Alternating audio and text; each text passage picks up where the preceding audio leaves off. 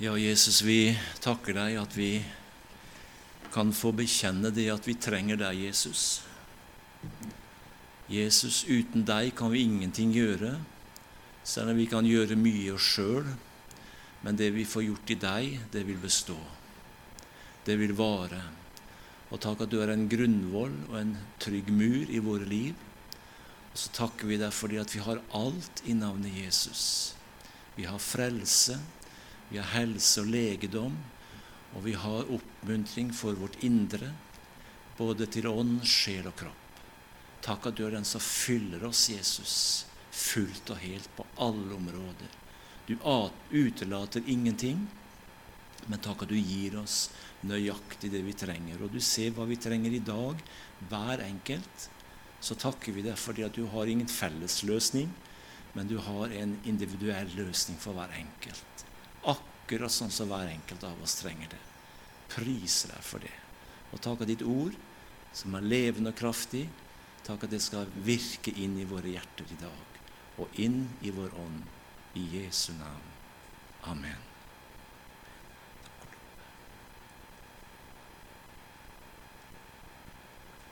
Ja Skal vi se I dag så skal jeg lese ja, For oss som leser Bibelen, så er, jo, så er det jo mye som er kjent. Men, men Guds ord oppdager at det er faktisk levende på den måten at uh, du får det samme bibelverset som du har lest mange ganger. Når Den hellige ånd får åpenbare noe, så ser du nye sider. Det er ikke samme som å lese ei bok. Som regel det er sjelden jeg leser ei bok opp igjen. Men Bibelen Det er jo litt rart, da. At vi har vært frelst i mange år, og likevel så holder vi fast på denne boka her. Men det er jo et bevis på at det er mat. Det er mat for vårt indre. Og Da vil jeg lese noe fra en kjent salme, og det er Salme 40.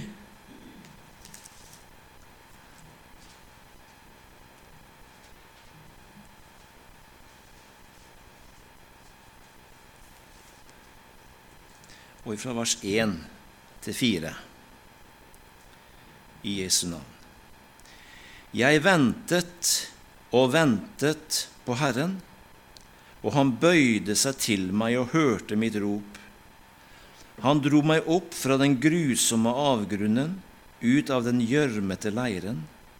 Han satte mine føtter på klippen og trygget mine skritt. Han la en ny sang i min munn, en lovsang til vår Gud. Mange skal se det og frykte og de skal stole på Herren. Amen. Denne salmen begynner med 'Jeg ventet og ventet på Herren'. Ja, vi kan kanskje fortsette. Ja, vi venter, og vi venter, og vi venter. Det kan hende salmisten her David hadde venta lenge. Men Guds tidsperspektiv det er litt annerledes enn vårt. For vi vil gjerne ha det sånn. Men innimellom så syns vi kanskje at ventetida den blir veldig lang. Vi vil gjerne at Gud han skulle allerede grepet inn i går, føler vi.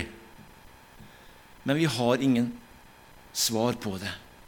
Ikke før Gud kommer og gir oss svaret. Da er det akkurat som den rette brikka faller på plass. Jeg sier ikke det er ikke lett, det er ikke enkelt. Vår tålmodighet blir satt på prøve, men det er kanskje en del av oppdragelsen som vår far har for sine barn. Iallfall for meg. Så øh, vi er noe forskjellige. Andre er litt mer tålmodige, og andre vil gjerne det skal skje der og da. Og så alt derimellom. Eh, I Lukas 2, 25-40 Jeg skal bare lese noe av det. Så står det at i Jerusalem bodde den gang en mann som het Simon. Han var rettskaffen og gudfryktig og ventet på tiden som skulle komme med trøst for Israel, og Den hellige ånd var over ham. Og ånden hadde latt ham få vite at han ikke skulle dø før han hadde sett Herren salvede. Her var det en mann som venta og venta på Herren, på det Gud hadde lovt han. Kanskje Gud hadde lovt han det i ungdommen? Hvem vet?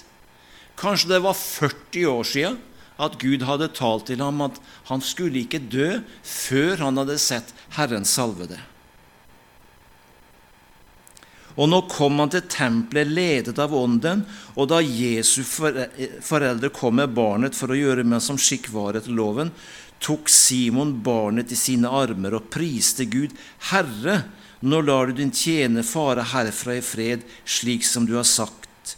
Mine, med egne øyne har jeg sett din frelse, som du har beredt for alle folks påsyn, et lys som skal bli til åpenbaring for hedningene, og til ære for Israel. Og i det øyeblikket Jeg bare tenker kanskje at det var sånn I det øyeblikket Simon fikk barn overlevert Han hadde holdt mange barn i sine armer i forbindelse med at de skulle omskjæres, guttebarn. Så hadde han holdt mange barn i sine armer. Men nå Endelig så sa det Der gikk det i boks.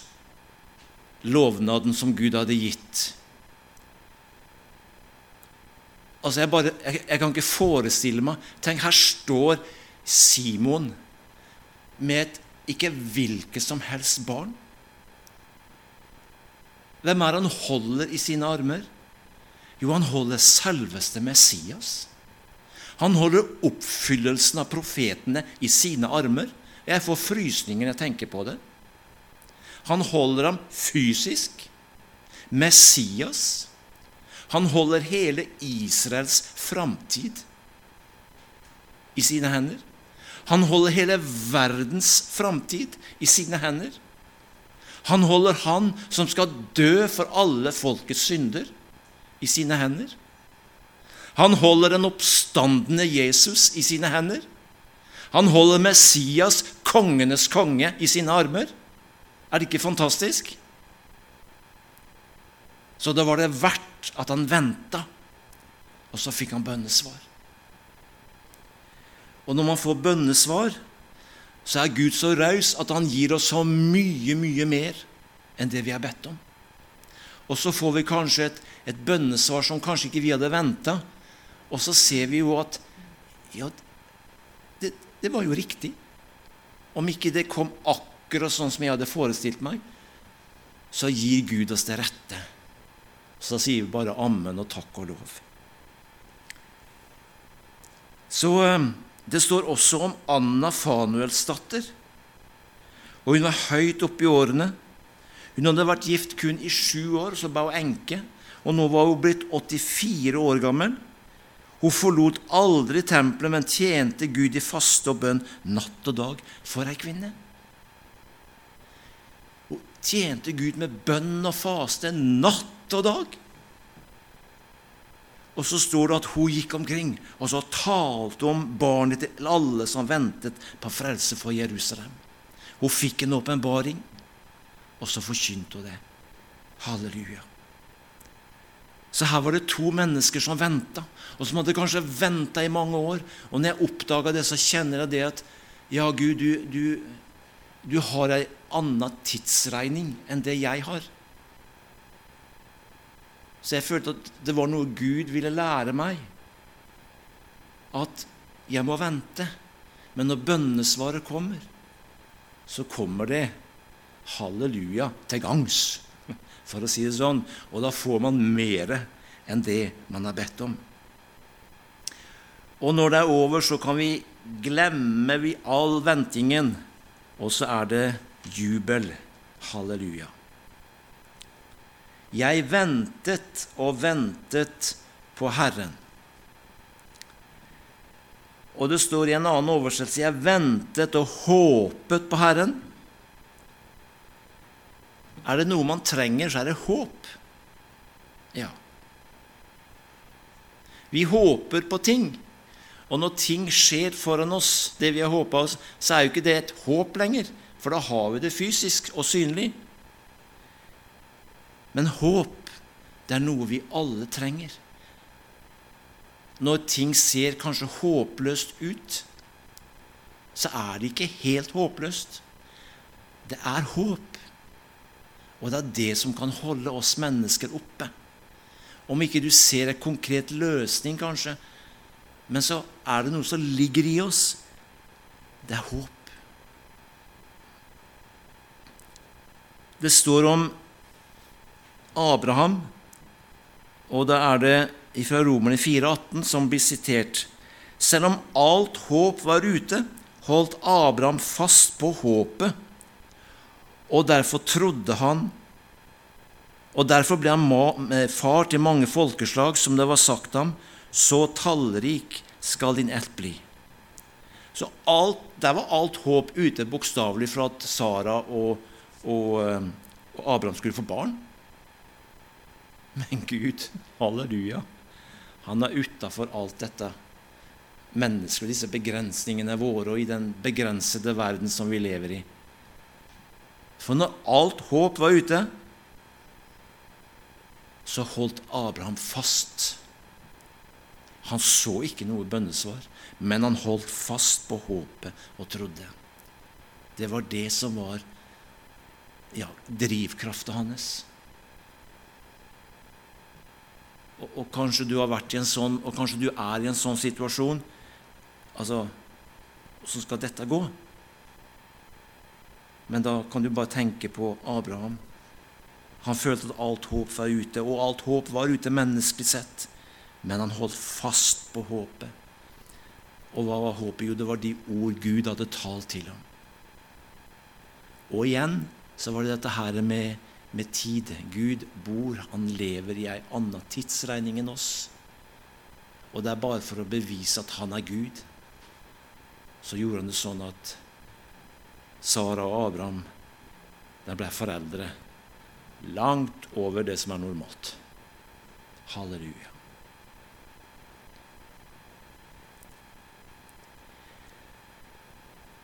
Romerne 5,2.: Gjennom Jesus og ham har vi også tro, ved troen fått adgang til den nåde vi står i, og vi priser oss lykkelig, fordi vi har det håp at vi skal få del i Guds herlighet. Og så står det i Romerne 8,24.: For i håpet er vi frelst. Og så sier han det jeg siterte, et håp som alt ser oppfylt, er ikke noe håp. Hvordan kan man håpe på det man ser? Og når vi får oppleve at det vi har håpa på, som Gud vil gi oss, og så får vi en oppfyllelse av det Ja, men så slutter det ikke der. Da kan vi bare gå videre, og så kan vi få håpe på nye ting. Og så vokser vi fram. Halleluja. Og så står det 'bare i håp til Gud'. Altså kun alene i håp til Gud. Vær stille, min, min sjel. Min frelse kommer fra Ham. Ja. Det er ikke lett, det er ikke enkelt å finne stillheten og roen, men vi har en hjelper. Vi har talsmannen. Vi har Den hellige ånd som kan stille våre hjerter til ro. Halleluja. Slik at vi kan være stille for Herren. Og så kan vi si som salmisten sier videre her i 62 vers 6.: Vær stille for Gud, min sjel, fra ham kommer mitt håp. Og så leste vi videre, fremdeles i vers 1.: Og han bøyde seg til meg og hørte mitt rop. Han hører også. Gud er ikke tunger så han ikke kan høre. Nei, han hører. Og han hører før vi ber. Ja. Og så har det blitt så stort for meg at Gud han har sett oss. Det står da vi bare var et foster. Og før den tid også. Han så når vi ble født. Og så ser han når vi skal bort herifra, og så ser han alt som vil møte oss. Gud har full kontroll. Og det er jo godt at ikke vi vet alt, men han vet alt. Og kanskje uten at vi merker det, så har Gud en buffer for oss i forkant av det vi skal møte, kanskje av, av prøvelser.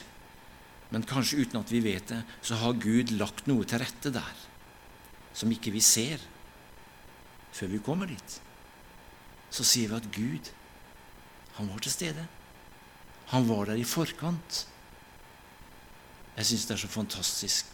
Det gir sånn ro i sjelen at Gud, han, han ligger litt foran oss. Ja. Og så går han foran oss, så får vi følge etter.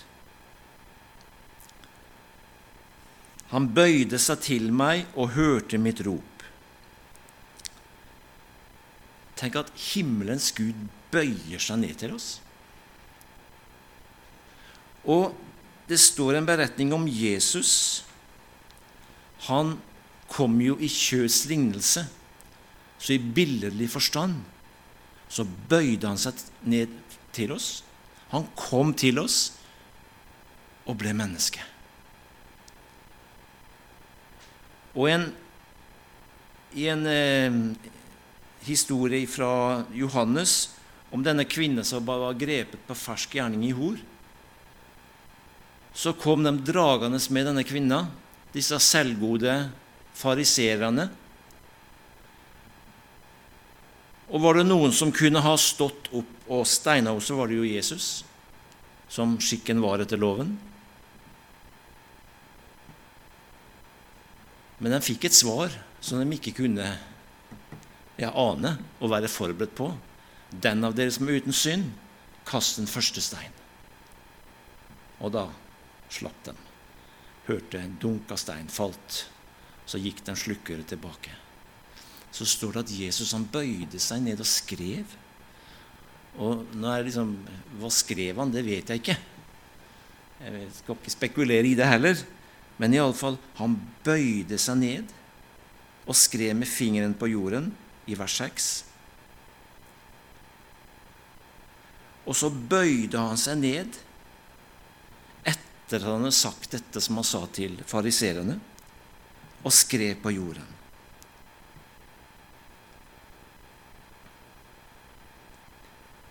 Og så gikk de. Og så var han tilbake med kvinnen. Har ingen fordømt deg? Nei, Herre, ingen. Heller ikke jeg fordømmer deg. Gå bort og synd ikke mer. Jesus han bøyde seg ned til ei stakkars kvinne så så inn i hennes nød og inn i hennes synd. Men han så først og fremst nøden. Og kanskje hva var årsaken til det hun gjorde? Men i alle fall, heller ikke jeg fordømmer deg, men gå bort og synd ikke mer. Og så fikk hun et nytt liv. Og så slutta hun med det. Fordi at Jesus, han bøyde seg ned. Han bøyde seg ned til meg og hørte mitt rop. Halleluja. Han hørte denne kvinnes rop ifra hjertet. Det var et stille rop, men han så inn i hennes hjerte.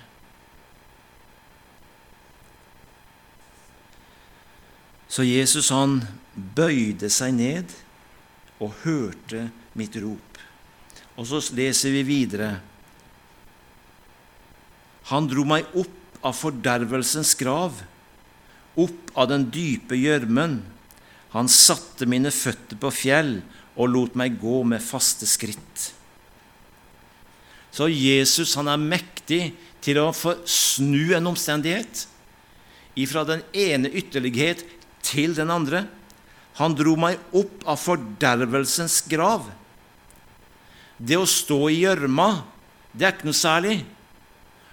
Og jeg bare tenker, Hvis du har gummistøvler på, du står i gjørme og leire, så, så, skal du prøve å dra opp foten, så sitter støvelen igjen, og du får opp bare foten. Så du må holde igjen på støvelen for å dra opp, og så er det smukk, sier det.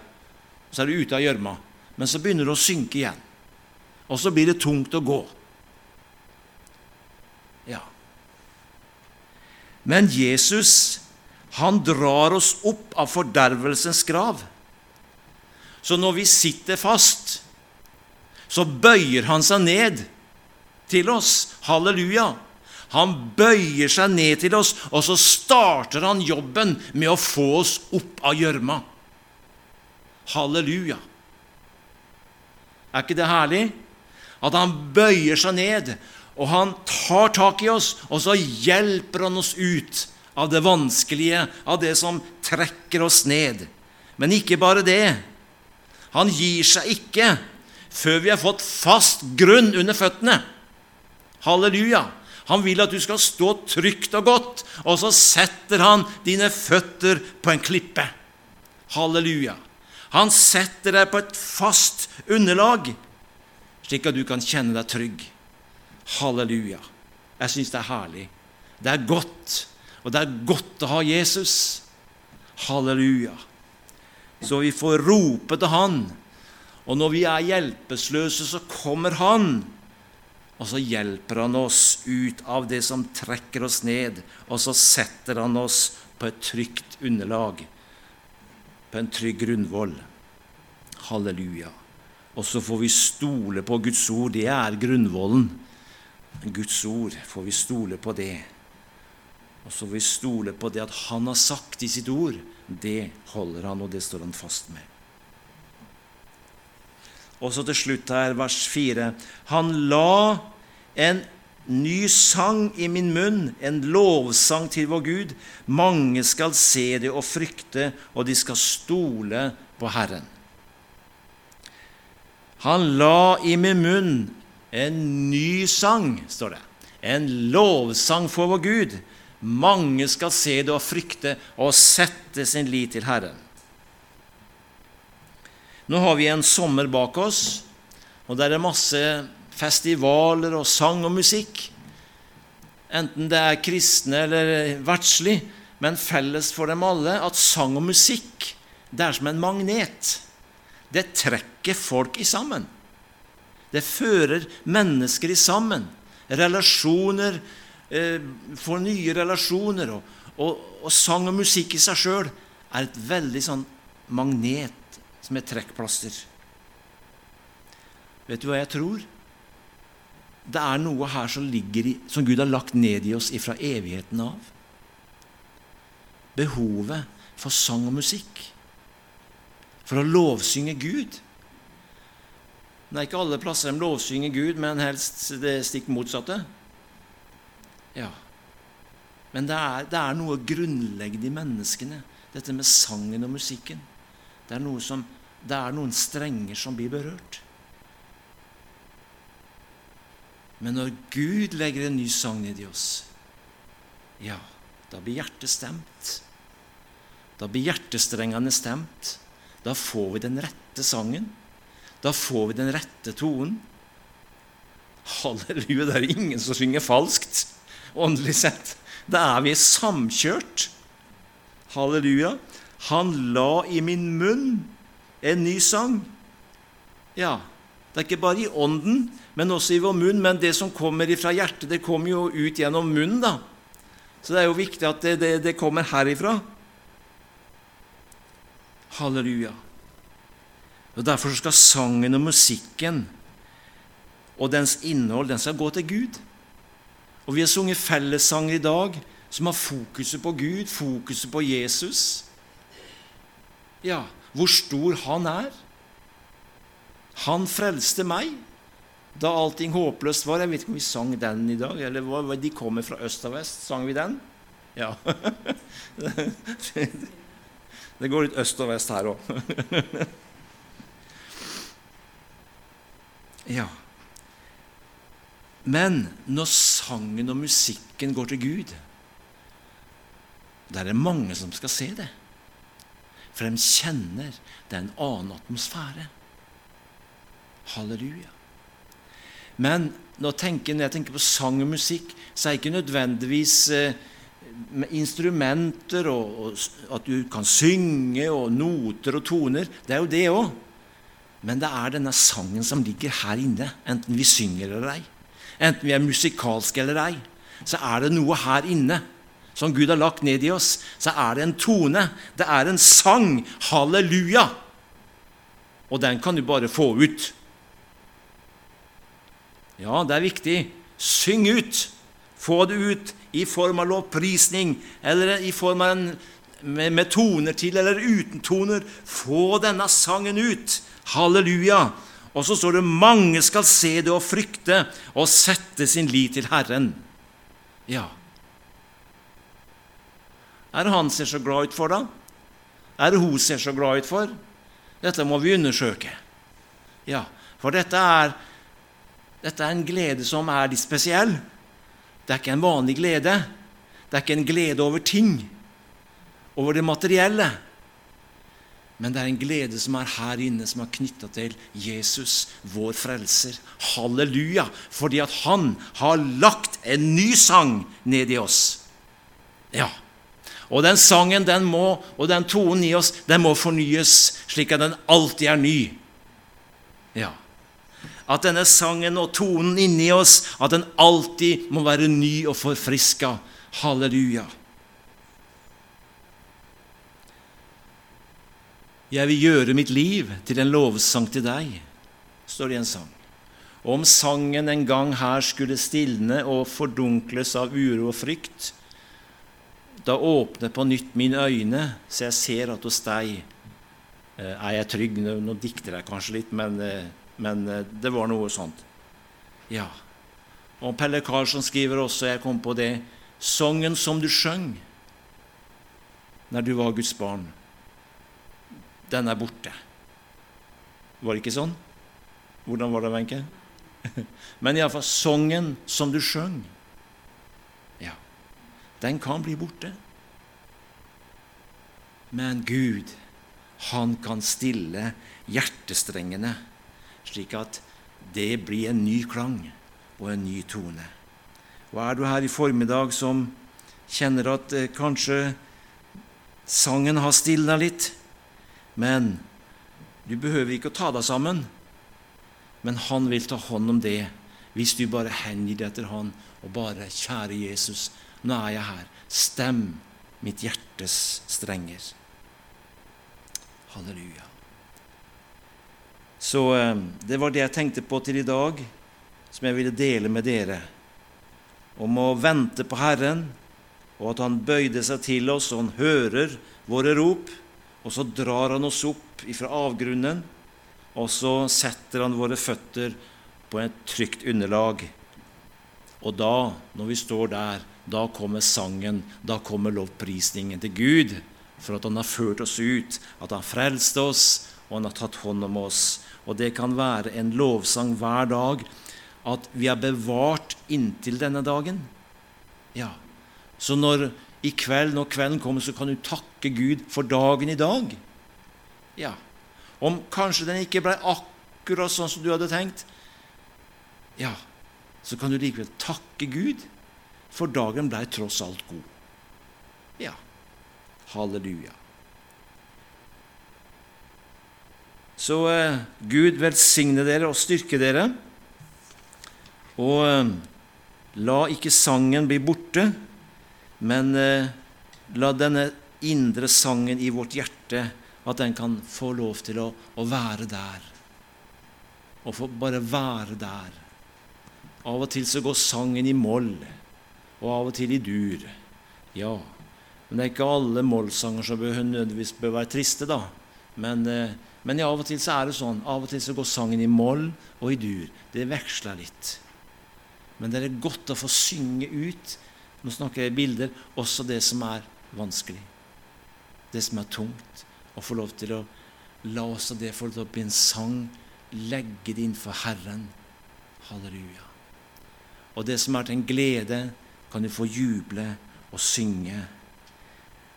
Enten du synger med stemmen din eller med hjertet ditt. i fall Det viktigste er at hjertet ditt og hjertet vårt er med i dette. Kjære Jesus. Vi vil takke og prise deg at du har lagt en ny sang ned i oss. En ny tone, et nytt liv. Takk at du har bevart oss inntil i dag. Og under denne tiden som vi har vært frelst, så får vi lov til å leve i fornyelse. Vi skal få slippe å leve på det gamle. Men i denne dagen så gir du oss noe nytt og friskt ifra ditt eget ord. Og så vil du gi oss noe nytt utover dagen i form av opplevelse med deg, Herre. Takker deg for det, Jesus, at du er interessert i vår hverdag, i våre liv. Halleluja. Så er du der i forkant. Og så sier ditt ord at vi skal få lov til å gå i ferdiglagte gjerninger. Takk for det privilegiet, Herre. Takk at du slipper å famle oss fram i mørket, men takk at vi får gå til deg og be om rett, rettledelse, Jesus, og, og uh, hvor vi skal gå, Jesus.